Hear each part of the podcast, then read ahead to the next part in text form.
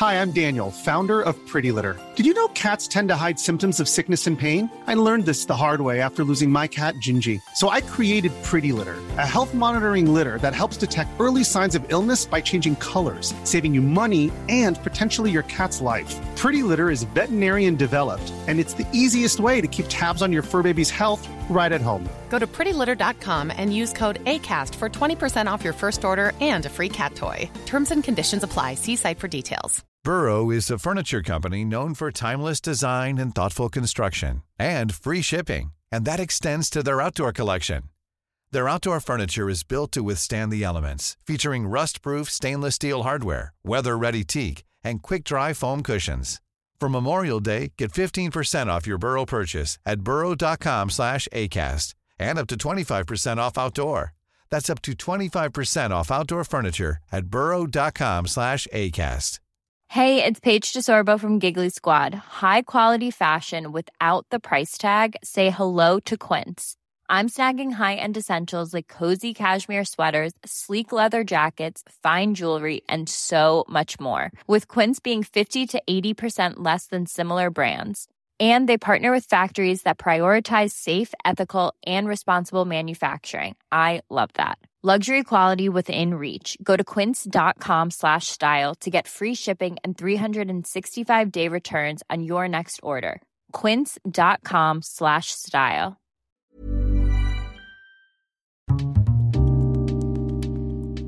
Det här programmet handlar om en noga utvald bok och ett samtal med dess författare. Välkommen till Lära från lärda. Fredrik Hilleborg vid micken och den här veckan har jag läst en bok som heter Äldres lärande, utblickar och insikter. Mitt emot mig Cecilia Bursell, välkommen. Tack så mycket. Jag brukar alltid börja med att gästen får presentera sig. Mm. Jag är professor i pedagogik på Högskolan i Jönköping och håller i ett nationellt centrum för livslångt lärande som vi för, förkortat brukar kalla NCL. Den här forskningsmiljön som jag jobbar i, ett, ett område som vi har specialiserat oss på är just äldres lärande. Och eh, vi har hållit på i cirka tio år med olika aspekter av äldres lärande och nu kände vi att det var dags att ta ihop och samla vad vet vi i, inom forskningen om äldres lärande och inte bara hos oss utan också bjöd vi in andra forskare från olika lärosäten runt om i Sverige som vi kände till. Mm. Och vad är din eh, hisspitch på boken? det borde jag förstås ha tänkt på innan jag kom hit. eh, det kanske var lite av det du sa nästan i och för sig. Men... Ja, jag, jag tänker på, jag har en eh, kollega på Linköpings universitet som heter Henrik Nordvall som inte har skrivit den här boken, men han, han har skrivit om boken. Och då skrev han ett förmodat standardverk om äldres lärande. ett framtida förmodat standardverk om äldres lärande. Eh, och det tycker jag sa en hel del, för att det... Mm. Jag vet nu, jag, jag, har i efterhand fått reda på ytterligare någon forskare i Sverige som skriver om äldres lärande, men det, vi har fångat upp det mesta och eh, det blir en sorts eh, eh, att man stannar till tiden och ser liksom, vad, vad, vet vi hittills och vad har vi gjort hittills framför allt. Mm. Och sen kan man också, för oss är det viktigt för att då kan man titta på den här och säga okej, okay, det finns också saker vi inte har gjort, där man ser också att vi kan lägga ihop svar från olika studier och, och se att här har vi gjort ganska bra och mycket och man får en liten överblick från att göra ett sånt här arbete. Men sen såklart också för den som är intresserad av frågan. Det har ju inte varit så uppmärksammat kanske med äldres lärande, även om inom folkbildningen till exempel så är det ett jättestort område. Men från akademisk håll har man inte uppmärksammat det så mycket. Nej. Vad är det som gör äldres lärande så intressant? Jag personligen tycker att det finns flera saker. Eh, jag kan börja med att nämna på en sak som jag brukar tänka på. Det är att när man ser på barn och ungdomar som har obligatorisk skolgång så hör man ofta att skolan är tråkig och jag vill inte vara i skolan och usch, vi har läxor. Eh, sen när man kommer in i arbetslivet, då blir det lite mer att arbetsgivaren säger till en att den här kursen bör du gå eller det här bör du ha läst för att få det här jobbet och så vidare. Men sen när man blir pensionär och egentligen inte behöver alls delta i utbildning, lärande och kurser, då verkar det som att intresset och lusten för att lära exploderar. Och det tycker jag är jätteintressant. Och det kan ju bero på vilken ålder man befinner sig i, för vi förändras ju lite grann eh, när vi åldras. Eh, men jag tänker också att det har någonting med själva lärandet att göra, att när det blir fritt och frivilligt och lustdrivet så blir det så otroligt mycket mer intressant. Och det där tror jag är en lärdom vi skulle kunna flytta tillbaka i utbildningssystemet också. Det finns må många spännande saker tycker jag. Men en, en sån, eh, det kanske är en gammal seglivad myt det här. När man liksom blir äldre så, så blir man, eh, man lär sig trögare eller man blir trögare och det är svårare att lära sig eh, och så vidare. och så vidare. Finns det några mytbildningar kring det? Eller vad, förstår du vad jag är inne på? Liksom det Ja, och jag, och jag märker också att eh, en del personer som har kommit upp i åren själva använder sig av det också. Men man brukar beskriva som, nu, nu är inte det här en bok baserad i neurovetenskapliga studier, så att man studerar hur hjärnan fungerar och, och liksom lärande utifrån den aspekten. Men man brukar ju säga att generellt sett att vi blir lite sämre på att minnas, plocka upp fakta och så vidare, men vi blir- bättre på att sätta saker i ett sammanhang. Så det är väl kanske en sån, ett fakta som man skulle kunna förhålla sig till i, i den här frågan. Mm. Eh, och, men det märker man ju redan eh, från, eh, inte bara under pensionstiden utan tidigare, att vi blir bättre och bättre på att sätta saker i sammanhang. Och det tänker jag beror på att vi har mer erfarenheter och kunskaper helt enkelt. Och det tar ju lite tid att skaffa sig det. Eh, och att man kan börja koppla ihop saker och förstå helheter på ett annat sätt. Eh, som hänger ihop med att man, man eh, blir visare som vi skriver om i den här boken. Ja, precis. Jag skrev ner en, jag tyckte det var ett bra citat. Åldrande innebär erfarenhet, kunskaper och kompetenser, en förutsättning för visdom. Eh, För, för det, det kanske också är en sån eh, grundfråga. Alltså, finns det några hinder? Eller är det möjligt att fortsätta lära sig? Det, det tänker jag skulle i så fall vara om man drabbas av någon sjukdom. Eh, men får man behålla hälsan och vara hyfsat frisk så finns det inga hinder. Eh, utan man kan fortsätta lära sig och eh, där tänker jag att det, en viktig aspekt är just det du pratar om. Om man ser sig själv som en individ som inte kan lära sig eller en individ som inte ska delta i den här typen av sammanhang. Det är ju ett hinder. Ens egen föreställning om vad man kan göra och inte kan göra. Mm. Och, och, och något som ni lite grann återkommer till är ju det här med också att när det pratas om äldre, att, att åldras, så förknippas det med, ofta med problem, alla möjliga typer av problem, att, att saker skulle bli sämre. Alltså både när, när det kanske dyker upp i media eller när man tänker på åldrande som ett negativt. Där skulle jag vilja säga att, att eh, samhällsdiskursen kring åldrande i Sverige eh, har en negativ klang. Eh, och att det finns många föreställningar om negativa aspekter av att åldras. Och, och just i media som du säger kommer ofta upp. Men även från politiskt håll där man ibland ser åldrande som ett problem. Man kanske inte riktigt tänker på att man presenterar det så. Om man utgår till exempel från eh, antal vårdplatser eller antal personer som åldras och så vidare så, så framställs det ofta som ett problem. Mm. Eh, istället för att se det som att vi har lyckats med att leva längre som kollektiv. Eh, och hur tar vi tillvara på det och vad innebär det eh, just i den eh, livsåldern om man säger så. Men visst, det fram, jag skulle vilja säga att vi har en ganska negativ inställning till ålder i Sverige. Eller åldrande. Och jag tycker att den här boken är lite, vad ska man säga, balanserar upp det. Tack, vad kul, för det var lite vårt syfte att som ge ett rikare material att diskutera frågan eh, kring ålder och åldrande och möjligheter till lärande. Och, och en annan aspekt då som är väldigt viktig och det kanske gör det här ämnet mer intressant, det är ju att vi håller på att förändras demografiskt. Vi, vi blir äldre, fler som blir äldre. Jag antecknade bara någon siffra som exempel. Att beräkningen, nu är det rätt långt fram i tiden, men 2070 så kommer 25 procent av befolkningen vara 65 plus. nu är det långt fram, men även inte, jag kommer inte ihåg vad det stod 2050, men eh, en större större andel blir ju faktiskt äldre, så det kommer vara en mycket större del. Det kommer ju göra stor skillnad, och vi kommer leva längre, vi kommer ha möjligheter att göra saker och sådär. Ja, eh, man brukar säga att vi lever längre och vi är friskare längre. Eh, och idag innebär det ju också att man har en, en period i livet, i och med att vi har den nuvarande pensionsåldern, så har vi en, också en period i livet där man kan fritt eh, tillbringa den tiden eh, och fortfarande ha ganska god hälsa och eh, bland annat väljer man då att delta i kurser och eh, utbildning och så vidare. Men ni, ni har tittat bland annat på eh, folkhögskolan, seniorkurser. Och lite, kan du inte berätta vilka mer, vilka typer av lärande situationer som har studerats? När vi sammanställde de här studierna så märkte jag att väldigt många handlar om folkbildning, folkhögskolor, studiecirklar, men även eh, högre utbildning. Vi har något kapitel som handlar just om akademiska studier och eh, det finns ju också eh, en del personer som doktorerar under pensionstiden. Så att det handlar väldigt mycket om ändå organiserade utbildningssammanhang till stora delar.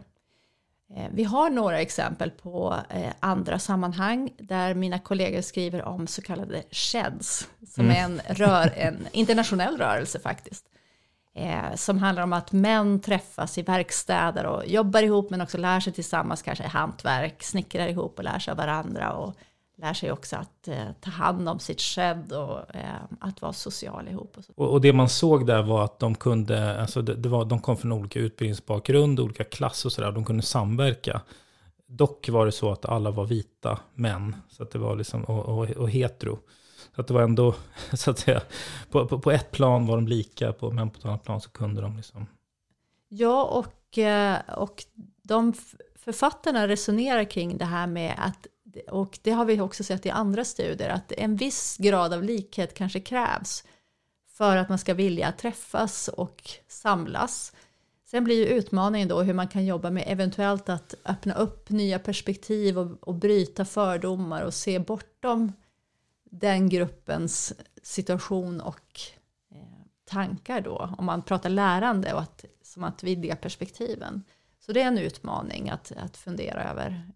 Just det, att det är någonting som sammanför. Ja, men, och, det är egentligen, ja precis, om man tar en eh, fotbollsfans, ja. så, så, brukar man prata om att alla samlas under en och samma flagg och sådär.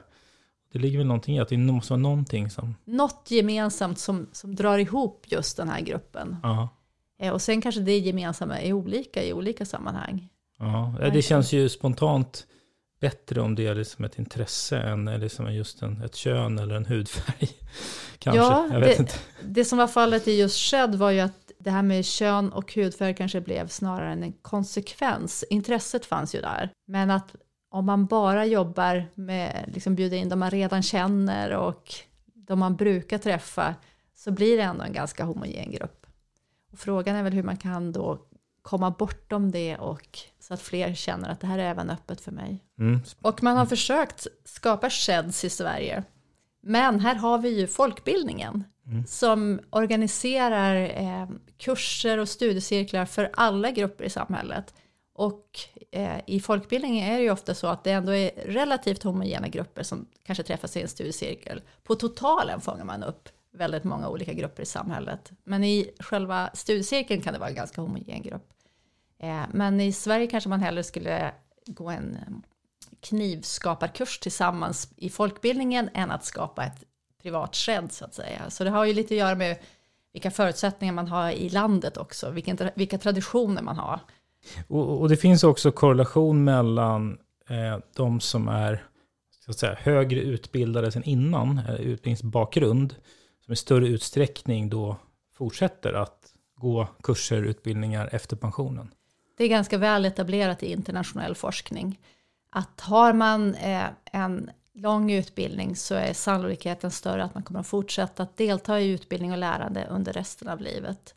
Och det här är ju framförallt en, eh, en utmaning politiskt tänker jag, för att det finns också etablerat i internationell forskning att om man deltar i eh, studier och kurser så kan det bidra till ett ökat välmående. Och vill man att hela befolkningen ska ha möjlighet att ta del av det, då kanske man också får se på hur man kan få grupper som inte skulle söka sig naturligt till mm. lärandesammanhang, hur man kan inspirera dem att delta eller eh, ja, locka dem på något, något sätt.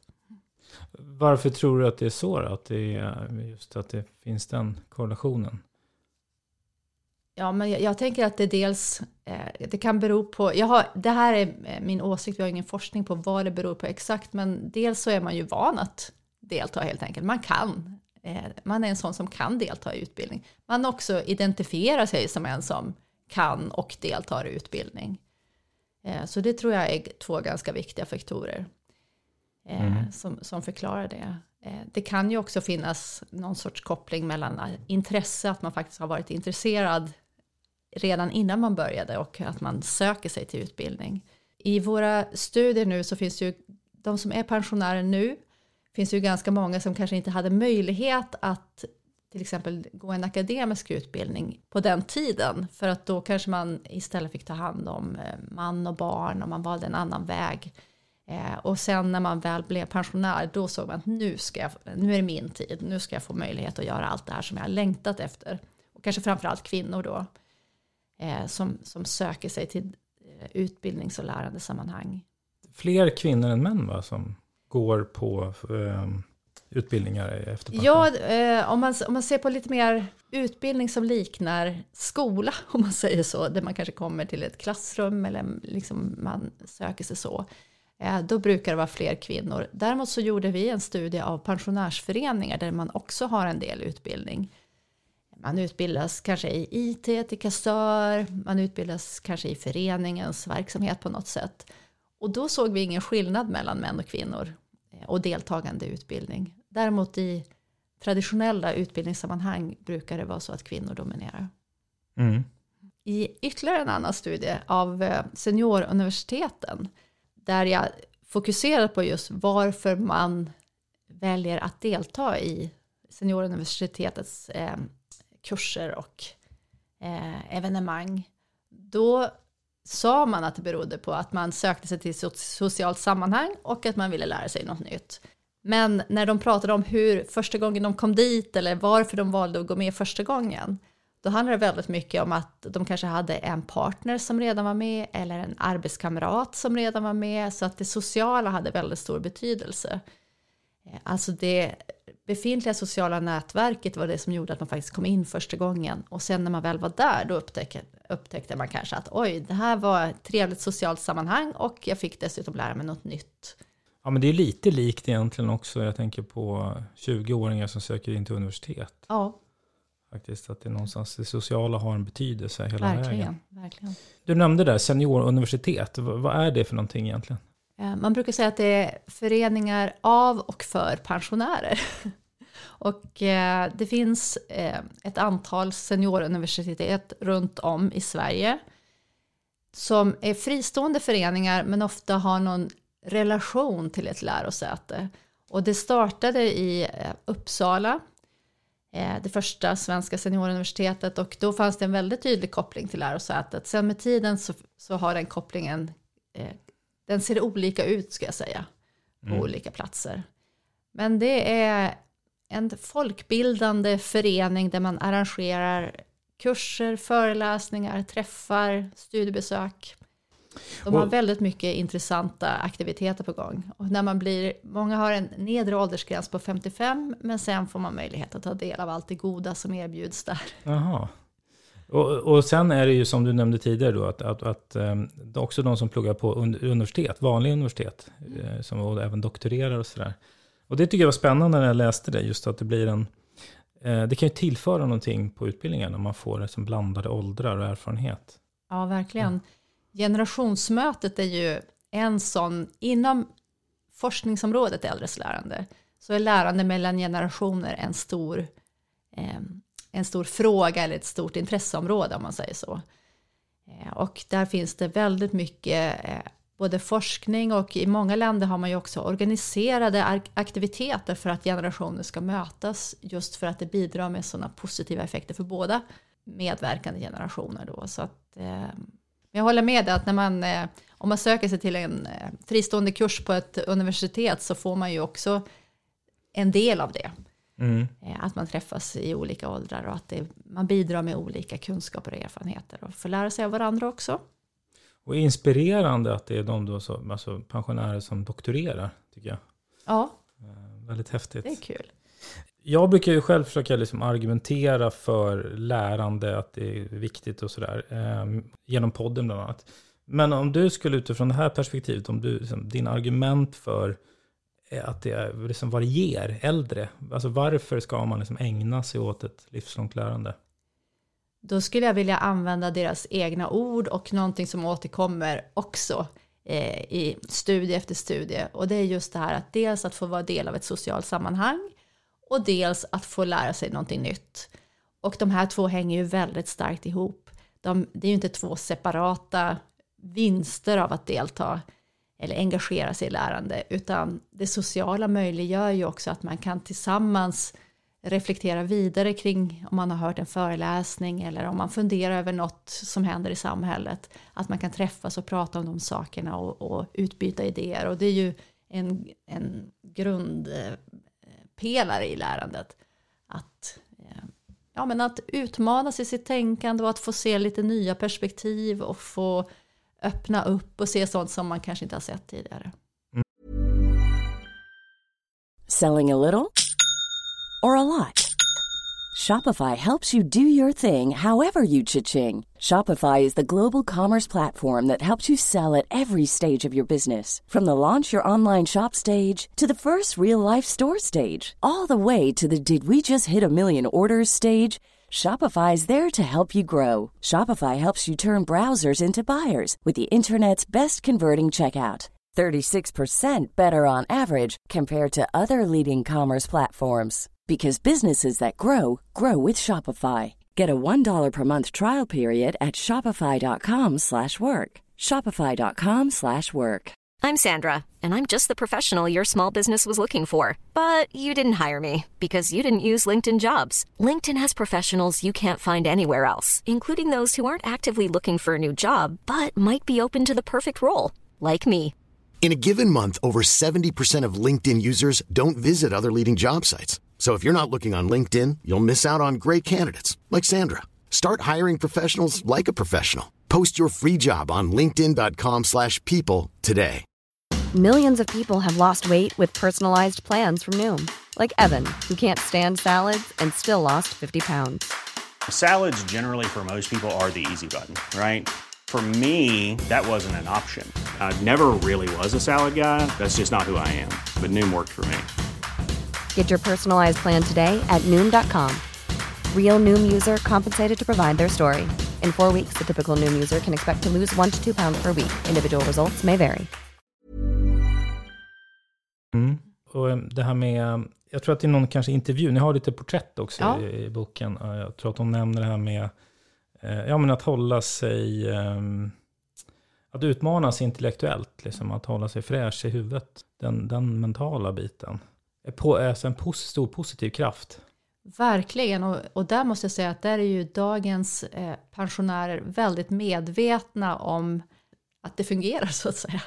Eh, att man vill träna, kanske kroppen, men man vill också träna hjärnan för att man vet att det får bra effekter helt enkelt. Och många uttrycker ju medvetet att jag, jag söker mig till det här för att hålla hjärnan igång. Så att det är en, väldigt medveten strategi för många.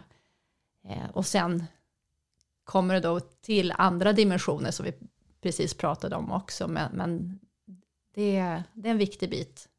Finns det också liksom ett, ett glapp kanske? Jag tänker mig att det är de som är medvetna, kanske redan har en bakgrund av eh, mer högutbildade som vet det här, som kan det här, lever efter det. Min gissning är att det inte, liksom, för det är ju långt ifrån alla 65-plussare som ägnar sig åt någon, någon, det här i samma utsträckning. Ja, kanske inte ägnar sig åt i samma utsträckning, men och det kanske finns också eh, många som inte känner till det. Men det har ändå blivit så pass vedertaget att man ska aktivera sig på olika sätt Ja, eh, för att må bättre helt enkelt. Så att eh, jag skulle nog tro att man kanske vet om det, Men sen steget till att faktiskt engagera sig kan vara långt för vissa. Just det, det kanske är som motion för Ja, många människor, att man precis. vet. Men, Eh, Och där vet man ju också precis som motion att även om man vet om att det är bra för en så, så gör man det inte. mm, Och då är det inte så enkelt som att bara någon kommer säga till, den, eh, till en att gå och motionera för det är bra för dig. Ja, jag vet det, men det händer inte ändå. Och det, det där tycker jag är spännande, för då finns det ju, det finns ju saker där som gör att man inte går. mm, Sen tänker jag också att eh, det finns ju många som är pensionärer nu som är väldigt välutbildade, aktiva, de har varit eh, levt i ett samhälle som har förändrats så mycket och man har lärt sig mycket under den tiden också. Så det är en väldigt initierad eh, grupp pensionärer vi har idag. Som, som man inte behöver säga till hur de liksom, eh, gör si eller gör så, utan de, de har ju förmågan att hantera det själva. kanske är det första generationen pensionärer som liksom inte har tid all, alltid att träffa barnbarnen, för de hade liksom full kalender. Till exempel, Mm. väldigt mycket aktiviteter inplanerade. Ni nämner också det här med att man, man kan i, i, i förbifarten prata om liksom äldre som en ganska homogen grupp. Ja. Ja, de äldre. Fast det är ju egentligen inte alls så. Eller vad säger du om det? Till vilken grad kan man Absolut. klumpa ihop dem? Absolut, Eh, och vi gör ju det lite grann här och nu. Då vi sitter och pratar om äldres lärande, som om det var en sak. Eh, Men eh, om man tänker sig att då det, då det gäller just äldre från pensionstidpunkten och senare. Om vi säger att man då går i pension vid 65 års ålder och vi pratar idag om att många, nu är ju inte genomsnittsåldern 100 men att många lever till 100. Eh, då har vi ju eh, eh, en, en spridning på 35 år där i gruppen äldre då. Och skulle man se på 35 år, från 0 till 35, då blir det en väldigt stor skillnad, men även från 35 till 70 också, så förstår vi att det händer grejer och att man är olika. Sen finns till det förstås alla individuella skillnader och andra eh, mönster som finns eh, i olika grupperingar, bland annat det här med utbildningsnivå. Det finns ju många sätt att gruppera folk på, men, men ja, vi pratar om äldre som en grupp. Och där skulle man kunna behöva eh, förfina det ibland. Varför då? Jag tänker till exempel om man pratar om äldres lärande. Nu märker ju vi då vi har skrivit boken att det handlar väldigt mycket om personer som själva söker sig till utbildningssammanhang. Eh, och att börja fundera på eh, hur man också kan främja lärande i andra sammanhang. Jag är själv nyfiken på informellt lärande som händer i föreningar och eh, i eh, samlingar av olika slag. Så jag kommer att orientera mig åt det hållet framöver och se liksom, vilken typ av lärande finns där. Att lyfta upp att det finns och också att, att utveckla kunskap om hur det sker just där. Sen tänker jag också på ett annat stort område, det är ju lärande i vården. Där kan man ju behöva lära sig saker, eh, ny medicinering, teknik som man måste använda på grund av sjukdom eller annat. Eh, den typen av lärande har vi inte heller så mycket om.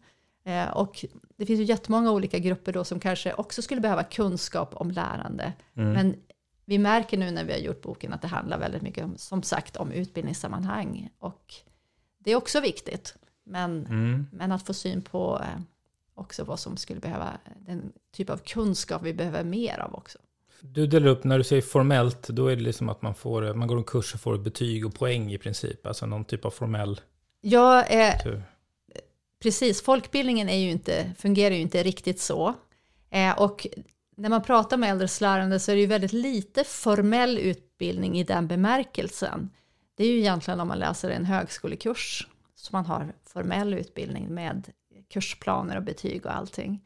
Utan den stora mängden ut, utbildningssammanhang eller lärandesammanhang är ju det här fria eh, studieförbund, eh, folkhögskolesammanhangen där man har väldigt mycket möjlighet att påverka innehåll och man kan ju söka sig till de områden man vill och så vidare och man behöver ju inte examineras Nej. eh, utan liksom, det är lustdrivet och man tar, tar med sig det man vill ha från en kurs eller en föreläsning eller någonting sånt. Ja, det var någon intervju eh, som jag tyckte var kul när, jag tror det handlade om just när, när det var pensionärer som gick på universitet på någon kurs och så hade han fått frågan från de andra, jag tror att det var en han, ja men vad, eh, vad ska du göra med det här, liksom, vad är målet för dig?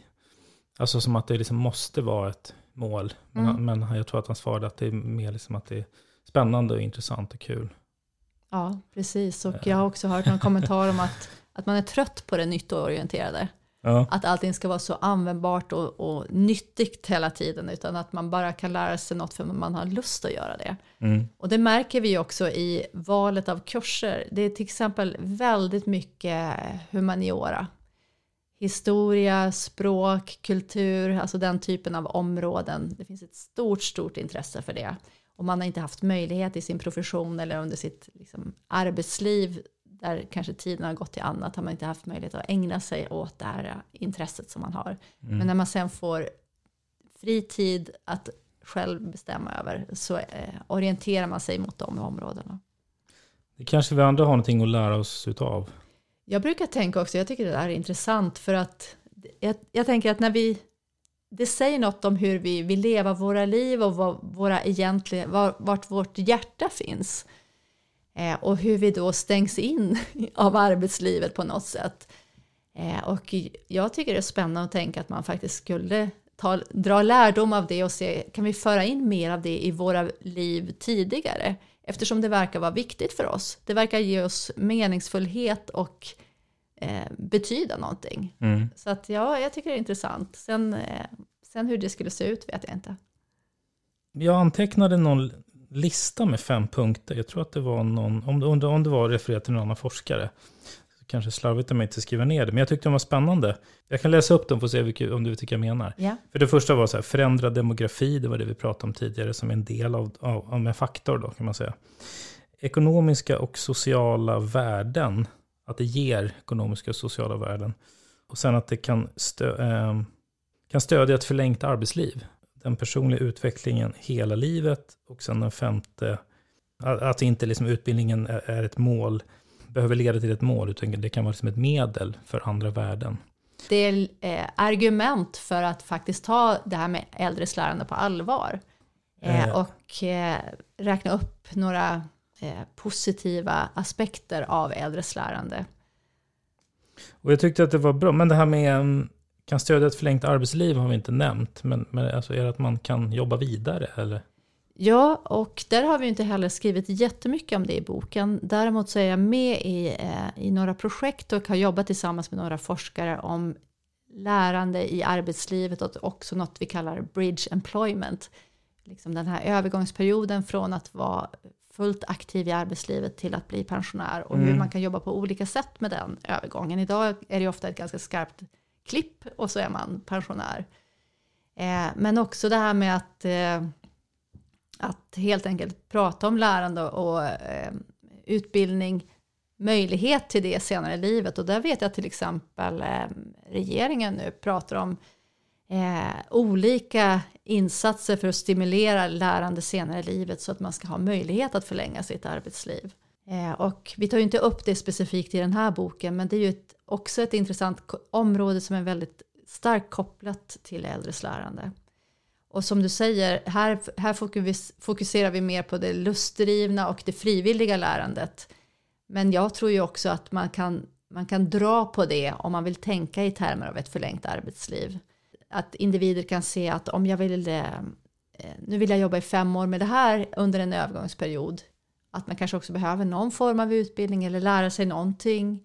Och då tror jag att vår bok kan bidra också med insikter kring hur ett sådant lärande kan se ut. Och speciellt om man ska vara, eh, jobba med att organisera sådant lärande. Eh, för det är ju lite spännande att, att fundera över eh, hur man som lärare bemöter olika grupper av studerande. Mm. Eh, och där det inte nödvändigtvis är samma sak att, eh, att jobba med en 23-årig student som med en 73-årig student. Nej. Gissningsvis så kommer just det här med, liksom, hela den här pensionsålder och att man kanske växlar om, sadlar om, jobbar längre, jobbar deltid. Det liksom ligger ju inför framtiden. Det kommer nog hända mycket där. Ja, Närmaste 10-20 det händer åren. redan och, och det kommer att hända saker. Eh, man jobbar med det här och där är det ju, eh, ja det är en del knepiga frågor. För det är ju så att redan idag finns det ju många som inte ens kan jobba till pensionsåldern på grund av att de har haft tunga jobb och slitiga jobb och så vidare. Och så har vi också en grupp som inte får jobba längre För att arbetsgivaren säger att nu har du uppnått den här åldern och då behöver vi inte erbjuda dig tjänst längre. Och sen har vi ytterligare några som absolut får jobba kvar för att man har helt enkelt kompetensbehov och man tar in på timmar och det är jätteflexibelt och bra att fortsätta ta in på timmar. Mm. Men man kan ju också tänka sig att man eh, jobbar med en helt annan karriär under en tidsperiod. Det finns eh, många sådana här seniorpooler eller liknande som där man kan eh, jobba extra under en period, fast kanske inte som anställd utan som fristående konsult. Så det finns många, mycket variation där. I våra studier, det som är genomgående är just att det här, man vill ha möjlighet att styra över sitt liv. För det händer ganska mycket senare i livet. Ibland tänker man ju på så här ålderdomen och lugn och ro, man sitter liksom på parkbänken och sådär. Men det är ju en period i livet då det händer väldigt mycket. Man kan nästan likna det med barn och ungdomsåren. För det händer dramatiska både sociala och fysiska och andra förändringar under den perioden också. Som man själv ska också hantera och lära sig hur, lära sig hur man lever i det. Eh, och då kan man behöva flexibilitet för att själv ta ansvar för att det blir bra och att styra över sin tid på ett bra sätt. För det kan ju vara så att ena året kanske man har fullt upp med vård av partner som är sjuk. Om partnern sen avlider kanske man har helt plötsligt all tid i världen att ägna åt någonting annat. Många jobbar väldigt mycket i frivillig verksamhet där man kanske också behöver lära sig ibland vissa saker för att kunna göra det. Det är en väldigt komplext Eh, en komplex tid i livet. Så jag tror inte heller det är så enkelt som att bara säga att nu höjer vi pensionsåldern.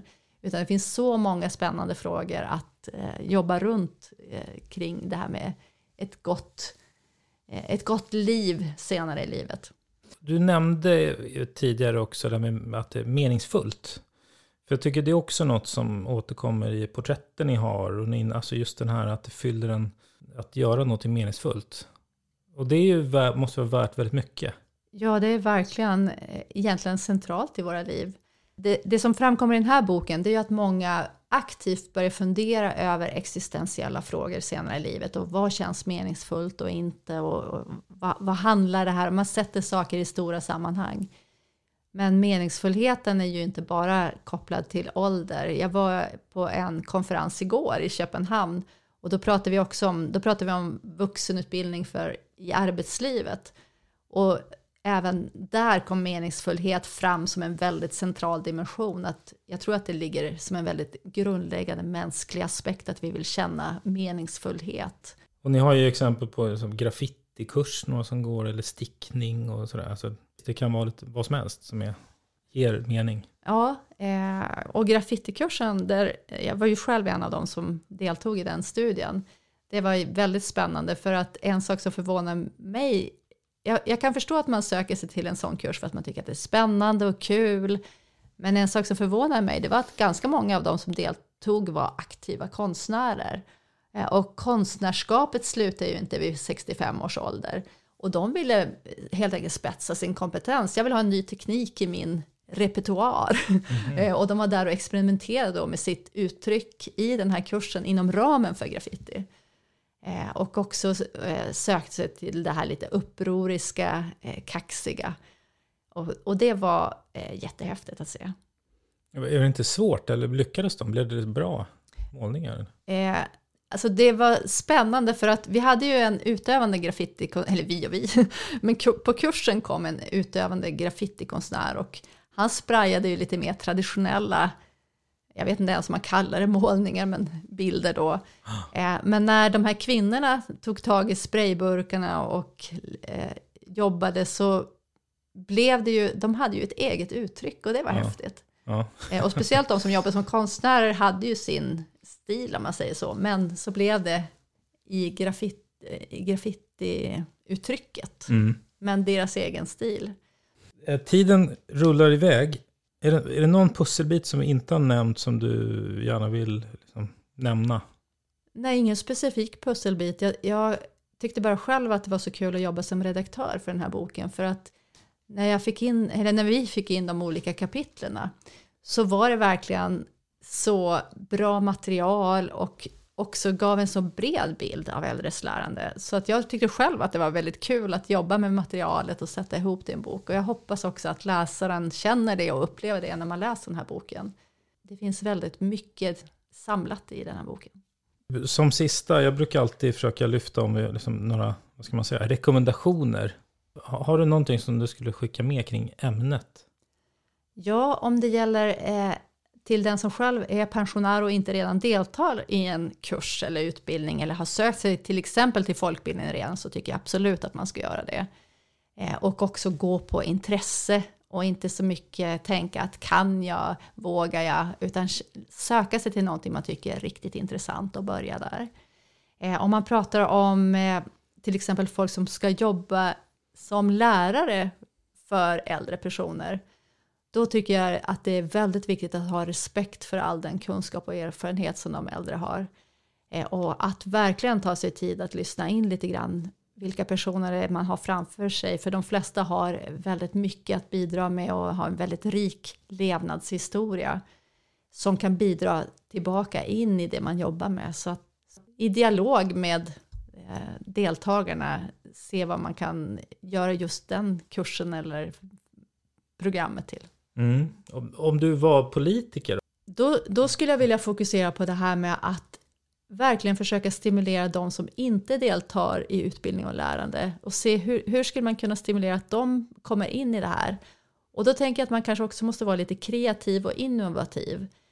För att det kanske handlar om, nu, nu sa jag att just Shed kanske inte fick sån sprängkraft i Sverige, men jag tror att det kan finnas andra sammanhang, att man skapar många olika sorters sammanhang dit människor kan söka sig beroende på vad man har för preferenser då just kurser och föreläsningar, ja då kanske det blir de här som redan har en, en ganska lång utbildning och har en vana att delta i sådana sammanhang. Kanske ska vara helt andra aktiviteter där man inte ens pratar om utbildning och lärande, men där man får till de här effekterna, att de faktiskt får med sig någonting och att man träffar andra som, som har positiva effekter då enligt de som redan deltar i lärande. Om man lyssnar på det här och vill ställa en fråga till dig, kan man hitta dig någonstans? Ja, man kan hitta mig på Jönköping University och man söker bara på Cecilia Bjursell. Tack för att du var med. Tack så mycket.